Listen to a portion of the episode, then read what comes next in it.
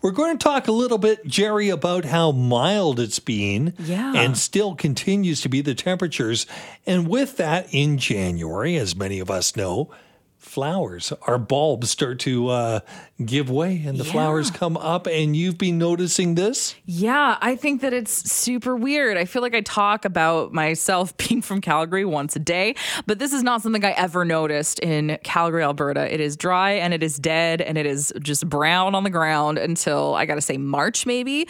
But um, along with this weirdly mild January that it has, you know, ski hills in uproar and the future of that whole industry, we also have some little micro effects such as daffodils are in bloom near English Bay, some of them.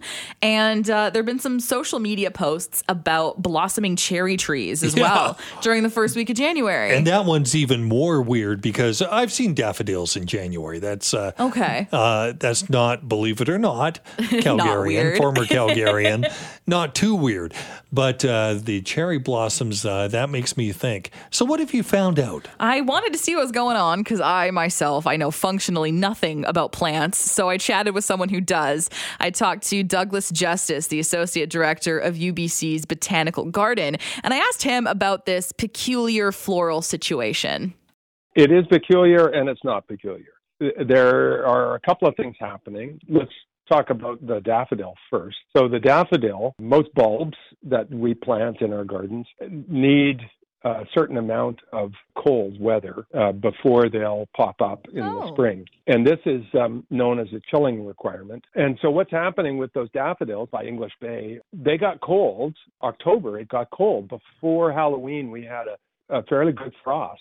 And so, the chilling requirement doesn't require freezing temperatures. It just requires uh, an, kind of an extended period where the temperature is below a certain amount. Then all you need is a little bit of heat, uh, and then the, the bulb starts to grow. And so where those bulbs, uh, at least the, the, the ones that I know, are blooming is on a nice warm bank that accumulates a bit of heat during the afternoon. And so that combination has allowed those daffodils to come out. The, the bad news, of course, is that next week the weather forecasters are saying something like minus 10 by a week tomorrow. That's very, very cold. That's cold enough to actually burn off any of the flowers and even the foliage of those daffodils. Those daffodils by English Bay, we're not going to see them later in the spring. We have to wait until next year to see those guys. That's right. So I, I'd recommend that everybody go and look. Yeah, we're go right uh, now. Or, or or or Sunday when the, I think the weather is supposed to be fine on Sunday unt- until it starts snowing. Now the the cherry tree that's in bloom, that's a whole other thing because the cherry that's that people are seeing flowering now actually normally flowers in the midwinter as long as it's not too cold. And so in Japan, uh, it gets a little bit cooler in uh, September and October, and then it starts to flower uh, in um, in October in Japan. Here, uh, it gets too cold and it doesn't warm up enough until um, uh, until later on in the spring. But we often will have that cherry flower in January or February. Okay, so oh my god, I just learned so many things. So we just had a more Japan like winter. I had no idea that there were two kinds of uh, cherry blossoms, or I guess there's more than that probably. But um, oh yeah. Oh no no no! Don't get me started on cherry blossom. Yeah. Okay, so seeing seeing cherry blossoms in January, no cause for alarm because they're definitely not the same ones that we usually see March, April. So are you seeing anything flowering at maybe an unusual time in the botanical garden right now because of the weird, very cold and then very mild weather? Well, we're seeing two things. One is we had a really good summer, so we got good bud set on plants, really, really good bud set. And that combination, again, of, of the cooling down in October and then the warming up in December, that's allowed plants that would normally flower in midwinter to really flower sort of more exuberantly than they normally do. So we have really, really good displays of flowers now, but not saying that there are flowers all over the garden, but it, for those things that do normally flower midwinter, they look really, really good. So it's no cause for concern necessarily that we're seeing cherry blossoms because those are just we had a more Japanese style winter, so they get to they get to be kind of maximized by the conditions. You know, the thing I found kind of interesting with uh, Douglas Justice and your talk with him, he talks about we had a very good summer. It was dry. Yeah. There wasn't much precipitation at all. And mm-hmm.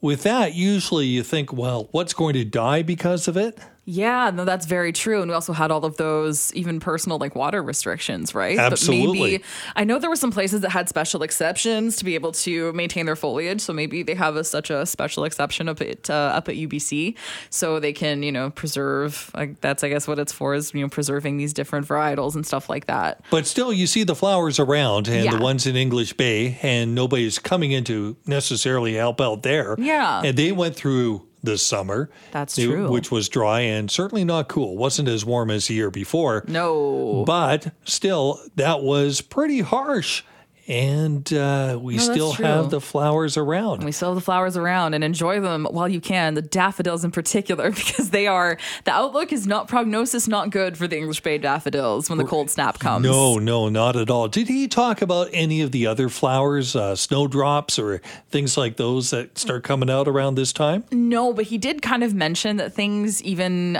um, the flowers up at UBC, the things that uh, the flowers that are used to maybe harsher temperatures, colder temperatures, and up in like higher elevations, um, where they haven't really been been they haven't really experienced the temperature fluctuation so dramatically. So they're not going to not like the daffodil. They're not just going to bloom right away right. when it gets really warm. So they're I guess maybe daffodils are kind of the canary in a coal mine that way, as they experience the the the chill the chill requirement for the bulbs and then yeah yeah and then it's warm and then they're only there until it's cold and they drop off and he talked a little bit about daffodeth.